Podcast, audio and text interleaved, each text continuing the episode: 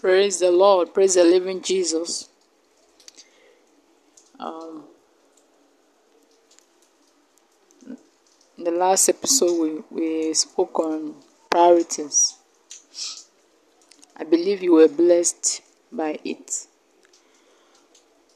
This uh, episode, we will be speaking on handling, handling temptations. Handling temptations. And as we um, continue in this study, I pray that the Lord will give us hearing here and understanding heart in Jesus' name. Temptation is something everybody has to face, but like a regular problem, the first step in handling it is to identify and properly understand it and where it comes from. Temptation is a test allowed by God for you to overcome. Wow. That means every temptation you face can be overcome. I bet you, as in, I bet you, you weren't expecting that, right? So, don't allow the devil to use your ignorance against you. The Bible tells us explicitly about this in 1 Corinthians 10, verse 13. That the temptation in your life are no different from what others experience, and God is faithful. He will not allow the temptations to be more than you can stand. When you are tempted, He will show you a way out so that you can endure. This is an NLT version, like this uh, New Living Translation. Now that we can see that there is no temptation we can't handle, we can also see that in every temptation we face, God always makes it easier for us by giving us a way out. So basically, in every temptation we face, we have an advantage. All we need to do is use it. The next steps to handling temptation properly is to know what exactly causes temptation. This can be seen in James 1:14. Say temptation comes from our own desires, which entice us and drag us away. So, there you have it. Our temptations arise from our desires. For example, if you love money a lot, then you'll be tempted to steal someday. This information leads to as it leads us to the next step, which is to identify our desires, e.g., money, food, girls or boys, etc. Or better still, your areas of you know, weakness and be extra careful so that you don't fall for temptation when it comes when it comes and also, when we are tempted, God already promised us a way out. Sometimes it could be as simple as using the door. Literally, the, the easiest way to avoid temptation is to leave the place where you are being tempted. Leave the place where you are being tempted. Also, you need to change your mindset. That is, See each temptation as an opportunity for you as a person and your endurance to grow.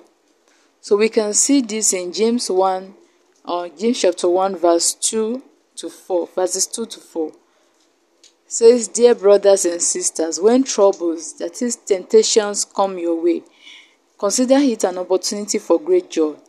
For you know that when your faith is tested, your endurance has a chance to grow. So let it grow.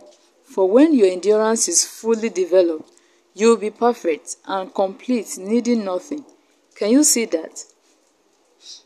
Temptation should be seen as an opportunity to achieve what is seen in verse 3, not as a test in itself, but as an opportunity to grow.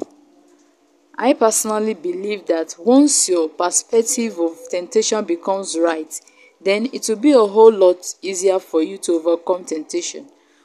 As in, temptation is when it's not actually sin in, in itself, but like it, it, it, it temptation gives room for you to sin.